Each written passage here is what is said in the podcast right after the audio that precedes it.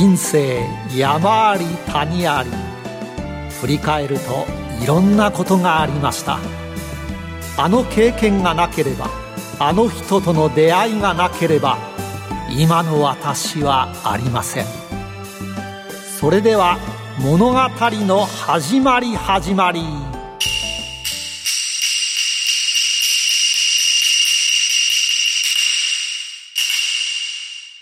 企業トップが語る人生波乱万丈。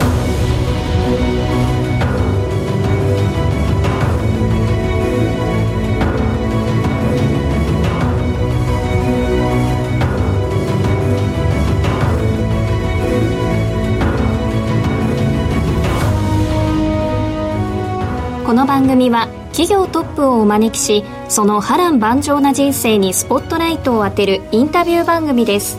トップに上り詰めるまでのライフストーリーからどんな人生のヒントが得られるでしょうか。進行は辻るなが務めます。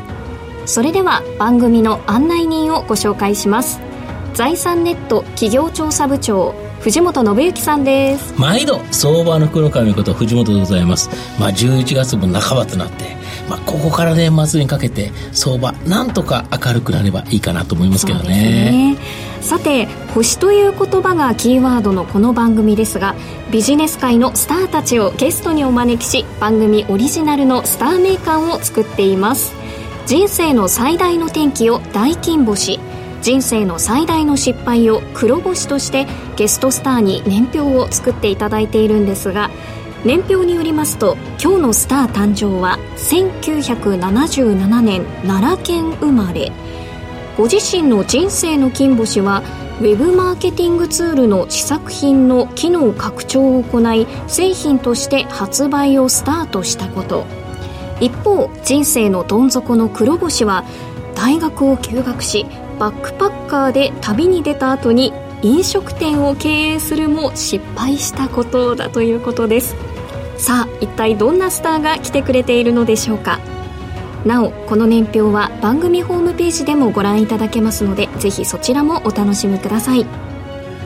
この番組は証券コード3393東証一部上場スターティアホールディングスの提供でお送りします。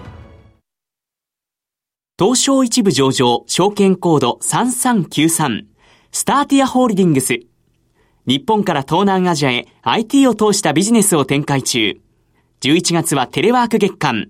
当子会社のスターティアレイズでは、テレワークの支援として、クラウドストレージや RPA を提供。お試し版として無料提供を実施中。東証一部上場、証券コード3393。スターティアホールディングスにご注目ください。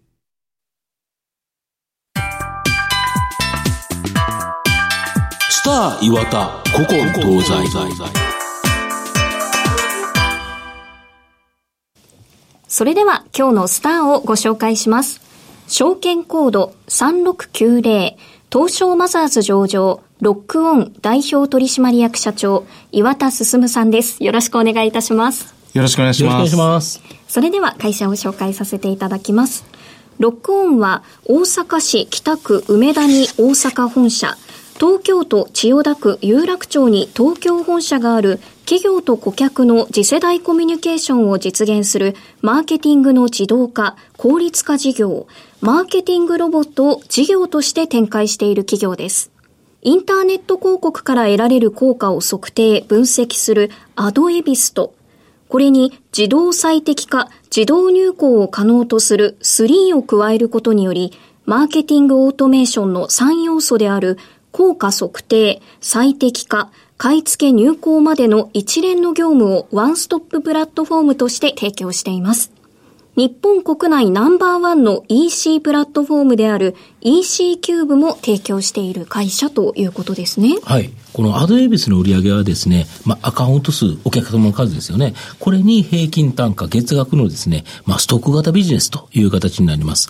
外部要因に左右されにくいですね、安定高成長、これをですね、実現しているという形になりまして、現在約1500のですね、ユーザーがおり、ユーザー数の増加とですね、あと、機能追加による単価アップ、これによってですね、安定的な高成長、僕は期待できると思ってます。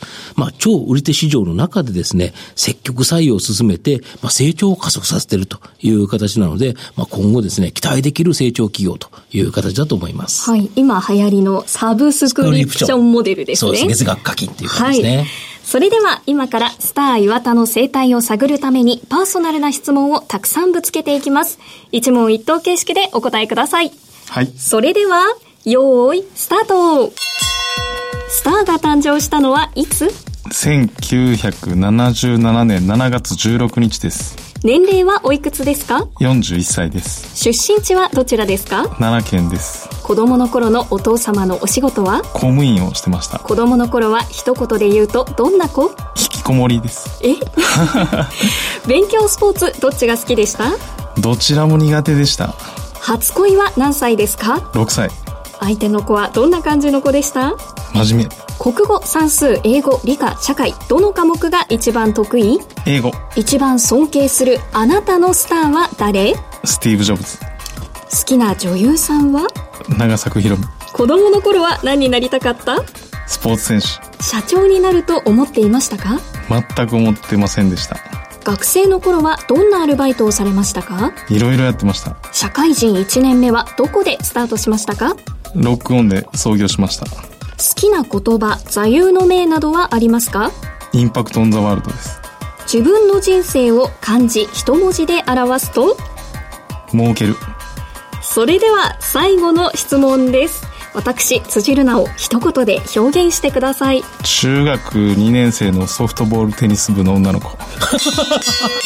元気系ですよ。藤本さん気になったところありましたか？儲けるですから。大阪のアキントという感じが。そうですね。儲けないと企業しゃあないですもんね。そうですね。ね儲けてない会社に何か言われたって、お前儲けてへんやんけって言われちゃうから、そうなんですよ。儲かってからこそやはり発言力も出てくるまさにそうですね。いうことですね。で、スティーブ・ジョブズがあれだけ素晴らしい、すごい人物だっていうのも、あれ儲けたからですよね。まさにそうですね。そうですよね。儲けるっていうのは漢字で書くと、人を信じるって書くんですよね。で、まさにこう、信じる人を増やすことによって、うん、まあ、儲かってくると、いうことで、たくさんの人にこう、信用していただけるようなですね、うん、まあ、そういう会社になって、結果儲かるという。要は商品サービスをいいものを提供して、そこに信頼していただくと。ねえー、お客様に信頼というのがやはり儲けにつながると。えー、まず儲けからじゃなくて、ね、信頼していただくのは先であるということですよね。はい、ね。まさに投資って感じですね。そうですね。はいあとですね、やはり過去をちょっと遡っていきたいなというふうに思うんですが、あの、子供の頃ですね、お母さんがコロッケ屋さんを開業してて、で、引きこもりだったっていうのは、なんかあるんですか？そうですね。あの、幼少期、父親が、まあ、公務員をやってたんですけど、うん、あの、たまたま母がコロッケ屋を創業するということになりまして、うん。うんえー、もうずっとこう、母が家にいず、まあ夜も朝も働いてるわけなので、私自身はこう、家を守らないといけないと。いう気持ちでですね、うん、まあ家にこもってましたね。その引きこもりの青年が、あの、関西学院大学の小学校にですね、はい、割と、なんか、あの、関西で言うと、おしゃれ大学じゃないですか。そうですよね。いえ、ただだけど、はい、その入学してすぐに休学されちゃってるんですけど、まさにそうです、ね、これなんでですか？やっぱりこう、特に何かこの大学で勉強したいっていうものがなく入学してましたので、うん、入ってみるとですね、うん、何かこう自分の理想と、やっぱりこう現実とギャップも感じまして、で、まあ、この延長線上に、こう、3年、4年してから就職っていうイメージが全然持てなかったんですよ。なるほど。はい。で、まずは休学すると。そうですね。で、そこからお金を貯めるんですよね。そうですね。どんなことしてお金貯めたんですか？そうですね。もうひたすらアルバイトを毎日朝から夜まで。もう掛け持ちで。そうですね。昼はホテルの配膳みたいなアルバイトをして、夜はあの、コンビニのバイトをして、間に家庭教師を入れていってっていうような感じで3ヶ月間。3ヶ月でいくらぐらい稼いだんですか ?3 ヶ月100万ぐらい稼ぎましたね。その100万円を元手に、はいあの、海外旅行、バックパッカーとして、飛び出したのがいつですか、えー、それが大学1年生の年の7月の末ですね。うん、あ、そしたらもう入って、4、5、6、この3ヶ月ぐらいガッと、あの、バイトして、えー、金、貯めたお金でもう7月には外に行ったと。そうです。まずはどの国からまずはシンガポールに。シンガポールですか？はい。なるほど。あの、当時、うん、あの、沢木幸太郎の深夜特急っていう本が流行ってまして、で、それはですね、アジアから入って、こう、世界一周取するっていう物語なんですけど、まあ、私はまずシンガポールから入って、こう陸路で上がっていって、まあ、インドとか、まあ、ヨーロッパに向かっていこうかなっていうつもりで、まずはシンガポールから入ったんですけど、だんだんこう、まず陸路で移動してるうちにですね、こうこのまま1年2年かけて世界一周する意味があるのかなっていうことをまた感じ始めたんですよね。なるほど。で、次にどこ行こうとされたんですか？それで、まあ、あの、アジアをこうしばらく時間をかけて旅をするというよりも、当時ニューヨークがもうすごい輝いて見えましたので、なるほど。タイにいた時に、あの、ニューヨーク行きのチケットを買いまして、で、あの、ニューヨークにしばらく滞在してましたね。それだけでお母さんには何の連絡もしてないんですか？そうですね。当時はもう連絡手段がなかったので、あの、誰にも連絡せず。もうだけど、あれですよね、日本出る時もお母さんびっくりですよね。もうびっくり、空港で泣いてましたからね。大学も行かずに。そうですよね。せっかくね、親から言えば、せっかく感覚ええとこ入ったのにという感じで行って、えー、4月に辞めるっていうか、休学されるって、えー、っていう。で、しかも、あれですよね、シンガポール行ってどこ行くかわからへんっていう。そうなんで昔だと、今だとインターネットで、極端な話、スマホがあれば、LINE でここにいるよとか、送れますけど。結果、3ヶ月から4ヶ月ずつバックパッカーしてたんですけど、その間電話の連絡も一度もしてませんでしたし。電報で、か何の連絡もしてない。何の連絡もしてないですね。親は一体どの国にいるかもすら知らない。全くわからない。当時まだ二十歳ぐらいで、自分がやりたいのがこう世界を見たいっていうね、純粋な気持ちだったので、もう自分で貯めた100万円を握りしめてですね、うんうん、もう関西国際空港から旅立ったっていう感じでしたけど、なるほど。もう見送りの時のゲートではもう本当涙涙の感じでしたけど、私は後ろ振り向かずにさっさと旅立ちました。まあ、ちょっと振り向くとやっぱり人間感情ありますからね。えー、なるほど。で、ニューヨークに行かれて、はい、なんか出会いっていうか気づきがあったとか。そうですね、うん、やっぱりそこで自分の人生観変わったなと思ったんですけど、うん、ニューヨークやっぱり当時すごい輝いてましたし、もう毎日すごいエキサイティングだったんですけど、ただバックパッカーなので、やっぱりこう、すごい楽しそうなところ、例えば、まあ、ミュージカルを見るとか、スポーツ何かバスケットとか野球を見るとか、まあそういう楽しそうなものいっぱいあるんだけど、なかなかそのお金の問題もありますし、アクセスできないんですよね。理想と現実とのギャップっていうのはまたそこで目の当たりにしまして、やはり自分が生きている以上ですね、こう、そちらの世界にといいますか、うんうん、いろんな楽しいものにこう日常的にアクセスできるような、うん、まあそういう人間にもなりたいし、行くだけだと旅行でも行けるかもしれないんですけど、うん、やっぱりどうせなら行って、うん、その現地の人に、よく来たねと、で、ちょっとうちの家でご飯でも食べていかないかとか、まあそういうこう現地のコミュニティの人から直接感謝されるようなですね、まあそんな人間になりたいなっていうことをその当時ですね、すごい、こう、逆に阻害されてましたので、うん、やっぱそのコミュニティにアクセスして、そういった楽しいところに見るだけじゃなくて、うん、現地のコミュニティに受け入れられて、世界中の人から感謝されるような、うん、そんな人になりたいなっていう思いがすごい強くなりましたね。なるほど。やっぱり、その、世界中で感謝されるっていうと、まあ、野球をやるとか、うん、サッカーやるとか、うん、まあ、歌を歌うとか、うん、まあ、世界陸上で走るとか、いろいろね、あると思いますが、はいどう考えても難しいんですよ、ね、まあ、今から、大学生もう二十歳になってから、えーえー、今からスポーツってもなかなか難しいと。なかなか難しい。だけど、ビジネスの世界であれば、はい、全然別に20歳からなんて別に普通っていうか、まだ早いぐらいだから。そうですね。そうですよね。はい。そうすると、やっぱビジネスの世界で、まあ、あると、ところまで行こうと。いう形で気づいたと。そうです、ね。で、そこからやっぱり日本帰ってきたわけですか、そうですね。で、そこからまた大学にも行かれた。ええー、しばらくは休んでまして、うん、あの、私も大学に戻るために帰ってきたわけではなくて、うん、仕事をして世界に通用する人間になるために、うん、あの、帰ってきましたので、やっぱり大学には戻らずに、あの、すぐ仕事を始めました。どういう仕事されてたんですか？その時はですね、どんな仕事でもいいので仕事をしたいなっていう気持ちで、で、いろいろ見たんですけど、やっぱりこうオフィスでのお仕事っていうのはなかなか選択肢としてもなかったので、身近なこう飲食店のアルバイト募集っていう、一番実家の最寄り駅で、あの、貼ってたアルバイト募集を見てですね、あの、そこで、あの、飲食店のアルバイトからスタートしました。なるほど。はい、で、ただ飲食店でアルバイトされたのに、すぐになんか店長さんになったっていうか、そうなんですよ。それなんでですか？なならないですよね、普通ね。なかなかならないですよね。うん、で、それはですね、うん、あの、普通にアルバイトで入ったんですけど、周りの人たちがやっぱり同じように世界を目指して頑張ってるかっていうと、そうでもなかったんですよね。そうそうそう。普通、普通、飲食店で普通目指さないですよね。うん、そうなんですよ。屋さんなんですよね。そうなんですよ。ただ、やっぱりこう、イメージは、私は世界を目指して頑張りたいと思ってましたし、うん、やっぱりこう入ってみるとですね、うん、お金もらって仕事してるっていうような感じで、世界も目指さないし、お客様のためにっていう全力でこう、サービスを改善していくっていう精神もいまいち感じられなかったんですよね。まあ、そうそうそう。要は時間潰して、なんとか時給もらえねえかなと。まあ、客来るなよって楽したいぞという。えー、でも、まあ私自身はそうじゃなくて、やっぱ全力でいいサービスを作りたいし。うん、せっかくだからと。そうなんですよ。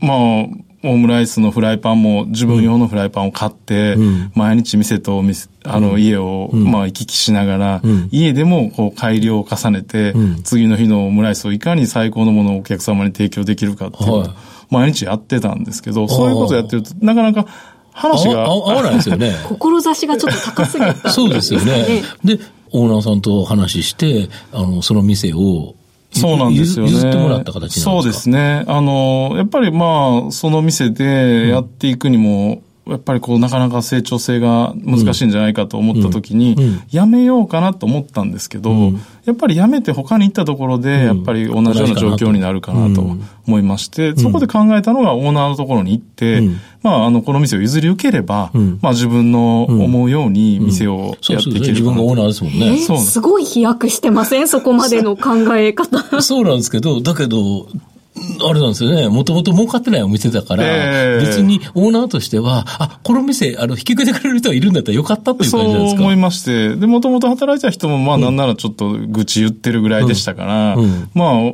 オーナーも喜ぶし、もともといた従業員も喜ぶし、うん、まあ、私も嬉しいし、そのお客さんも嬉しいし、うん、まあこの店をオーナーから自分が譲り受けることはみんなにとってハッピーかなっていう、うん、まあピュアな心でね、うん、あの、そういうご提案をしたんですけどね。そうすると、それがずっと成長してたら、ロックオンはオムライス屋さんじゃないですよね。今はオムライス屋さんじゃないですね。違いますよね。ということはどうなったんですか、はい、やっぱり失敗しましたね。やっぱこの最初のところでやっぱ失敗ってあったから、はい、やっぱりなんともならなかった。すごい、なんともならなくて反省しました。やっぱこれは、一番は、その改善とかそういうもんじゃなくて、立地ですか？そうなんですよ。やっぱりそこで一番感じたのが、やっぱり立地で間違えると、うん、いくらいいものを提供してもなかなか難しい。うん、商売は、やはりその飲食店って、どこに場所があるか、はい、というのって、すごく重要だと言われるんですけど、ま、そうなんですよやっぱそうですか？いや、もうそこにつきますね。はい、どんなに改善しても、周りの競争環境厳しく、しかもそこに通ってる客が少なかったら、さすがにオムライス遠くからは食べに来てくれないと。なかなかね。よっぽど特殊なものを出さない限りということですよね。そうなんですよ。本当こう、実家の最寄り駅で始めた飲食店アルバイトで、まあ、そのもともといた従業員みんなに辞めていただいて、うん、まあその店譲り受けてやってるわけなので、うん、絶対成功させないとまずいと思ってたわけなんですけど、うん、その飲食店がうまくいかなかったので、すごい反省しまして。で、一回これ閉じちゃったんですね。そうなんです。はい。で、次何を始めたんですか？次に、やっぱり立地がいい環境であるっていうのはすごく大事だと思ってまして、飲食店で言うと立地なんですけど、やっぱり飲食店っていうのはやっぱりそもそもやっぱりそう産業としてのこう競争相手が結構多いので、めちゃめちゃ激しいところですよね。そうですよね。入りやすいけど、えー、あの、すぐ撤退してしまうということですよね。そう思うと、これから伸びそうな産業って何なのかなと思ったときに、うん、IT、うん、えー、このインターネット関連ですね。うん、まあそっちでやっていこうかなっていうことで、まあその領域を選びました。なるほど。やっぱ今後、成長余力があるの伸びる市場にチャレンジするということですか？そうですね。はい。なるほど。だからその中で、インターネットの中でどういうのを選んだんですか？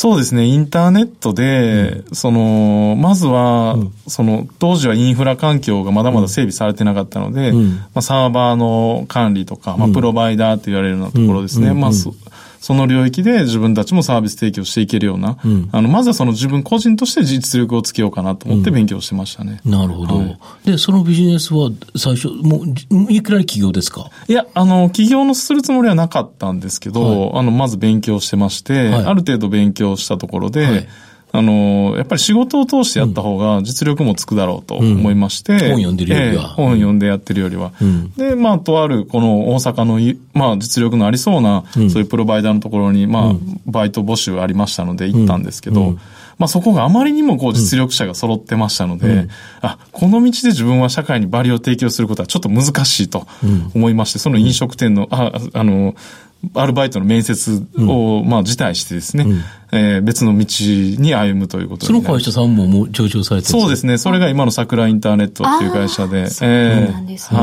ー、はい。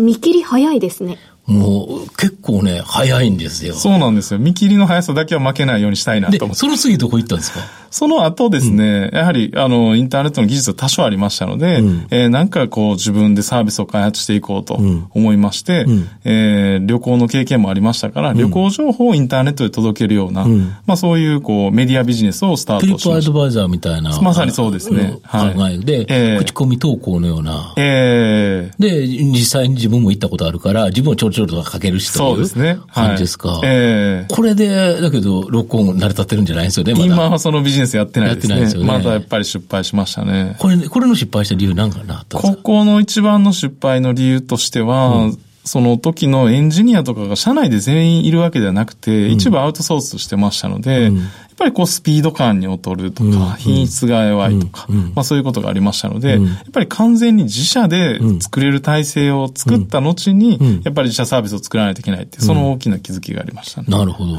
で、次はさすがに自分で作ろうとした、自社内で作ろうと。そうですね。これが何だったんですか？それが、今のロックオンですね。ああ、なるほど。ようやく。ようやく。これで、いわゆる広告とかあるから、はい、それの測定ツールですか？いや、あの、最初は測定ツールやってなかったんですけど。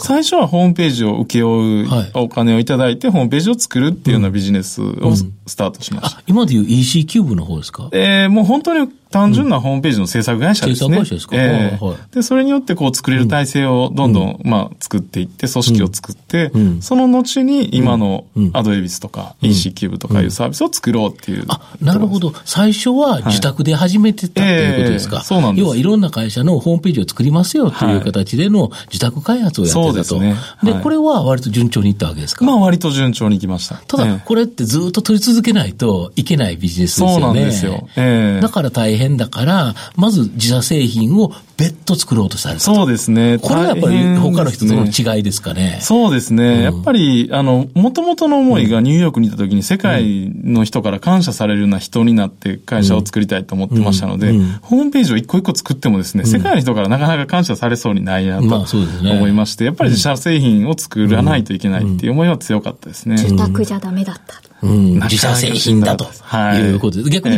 だから受託でコツコツ稼ぐお金と、あの人材がいないと、はい、これやっぱり自社製品だけって言っても、よっぽどお金があってドンと使え、使えるともかく難しいですよね。そうなんですよ。うん。だけど途中だけ受託をやめちゃったんですよね。そうですね。うん、はい。ある程度、まあ育ってきましたので、うん、あの、自社製品に集中するっていう戦略を取りましたね。やっぱこの自社製品を出したところが、やはり人生の大金星だったまさに。ということですか。はい、これが割と順調に成長していったんですよね。そうですね。そこからはかなり順調に成長しましたね。なぜ東証マザーズに上場しようと思ったんですか、はい、別に自分の会社で、そういう会社ってそんなに資金もかからないから、うん、上場しなくてもいいじゃないですか。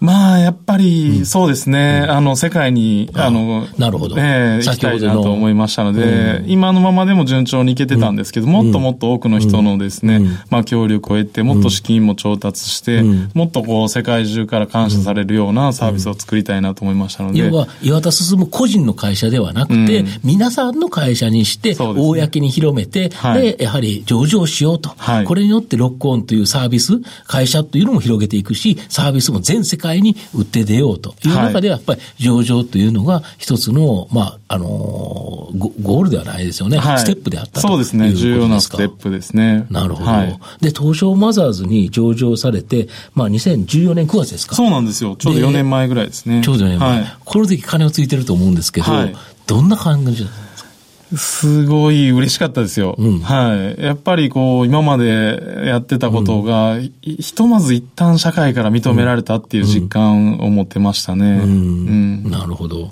で、そこから先っていう感じですよね、今後ね。そうですね。ここまでは、スター岩田古今搭載をお送りしました。スター岩田現在未来ここからは現在未来のお話を伺っていきますまあ、企業の中心にはですね、まあ、天の北極星のように不動の思いっていうのがあると思うんですけど、御社の北極星となるもの、なんでしょうか？それは当社の理念でもありますが、インパクトオンザワールドで、世界に価値を届けたいっていう思いですね。うん、なるほど、はい、やはり日本だけではなくても世界に向けて、もうロックオンのサービスを広げていきたいとい。うことですか、はい、そうですね。なるほど。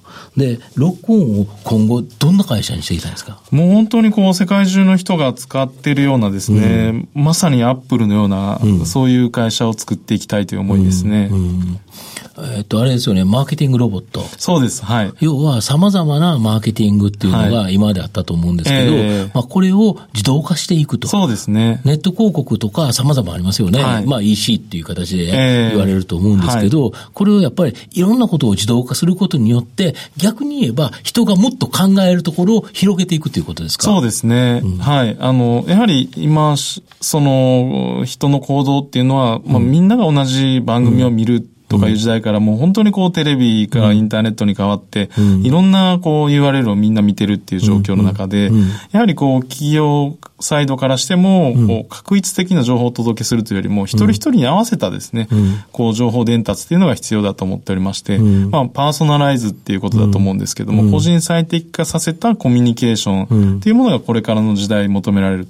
その際にはやはりテクノロジーが必要で、自動化が必要になってくるというようなことですね。なるほど、はい、これを全世界に届けるっていうことですよね。ね。はい。ちなみに、あの、10年後の岩田社長、はい、何されてますか？いや、まだまだ現役で社長業をやりたいと思ってます。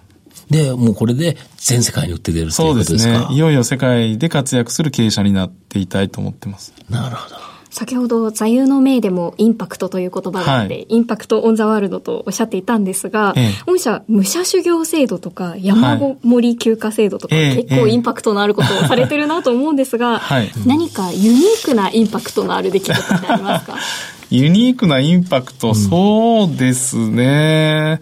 まあ、あの、一つあるのは、やはり我々、うんまあ、東京圏内ではない、うん、えー、まあ、大阪本社の会社でもありまして、うんうん、こういう IT の会社で、東京以外でですね、うん、あの、上場したり、工事者サービスを持ったりっていう会社、実はすごく少ないんですね。大阪にほとんどネット関連企業ないですよね。まさにそうなんですよね。そうですよね。えー、逆に言えば、関西の学生さんで、やっぱりネット企業に勤めたい。でも、やはり様々な都合で、まあ、関西にいなきゃいけないっていう方多いですよね。そうですよ。はい。やはり、そのような優秀な人材たくさんいると思いますし、まあ東京からこう関西に帰ろうっていう方々もたくさんいますので、まあそういう優秀な人材をですね、まあ当社がその受け皿となって、その力に変えていくっていうことは可能だと思いますし、やはり我々大阪でやっているっていうことを見ると、まあその他の、まあ地方都市もですね、いや、ロックオンという会社が大阪にあって、大阪でああいったことできてるんだから、まあ自分たちの都市でもやっていけるんじゃないのかなっていうような、まあそういうメッセージにもなってるのかなと思いますので、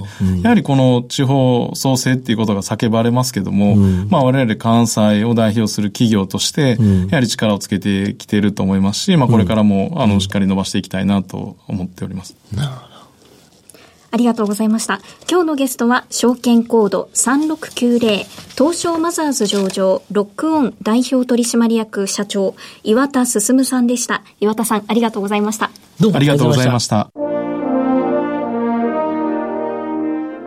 そろそろお別れの時間です。ここまでのお相手は？藤本信之と辻るなでお送りしました。それでは来週のスターにもご期待ください。この番組は証券コード3393東証一部上場スターティアホールディングスの提供でお送りしました。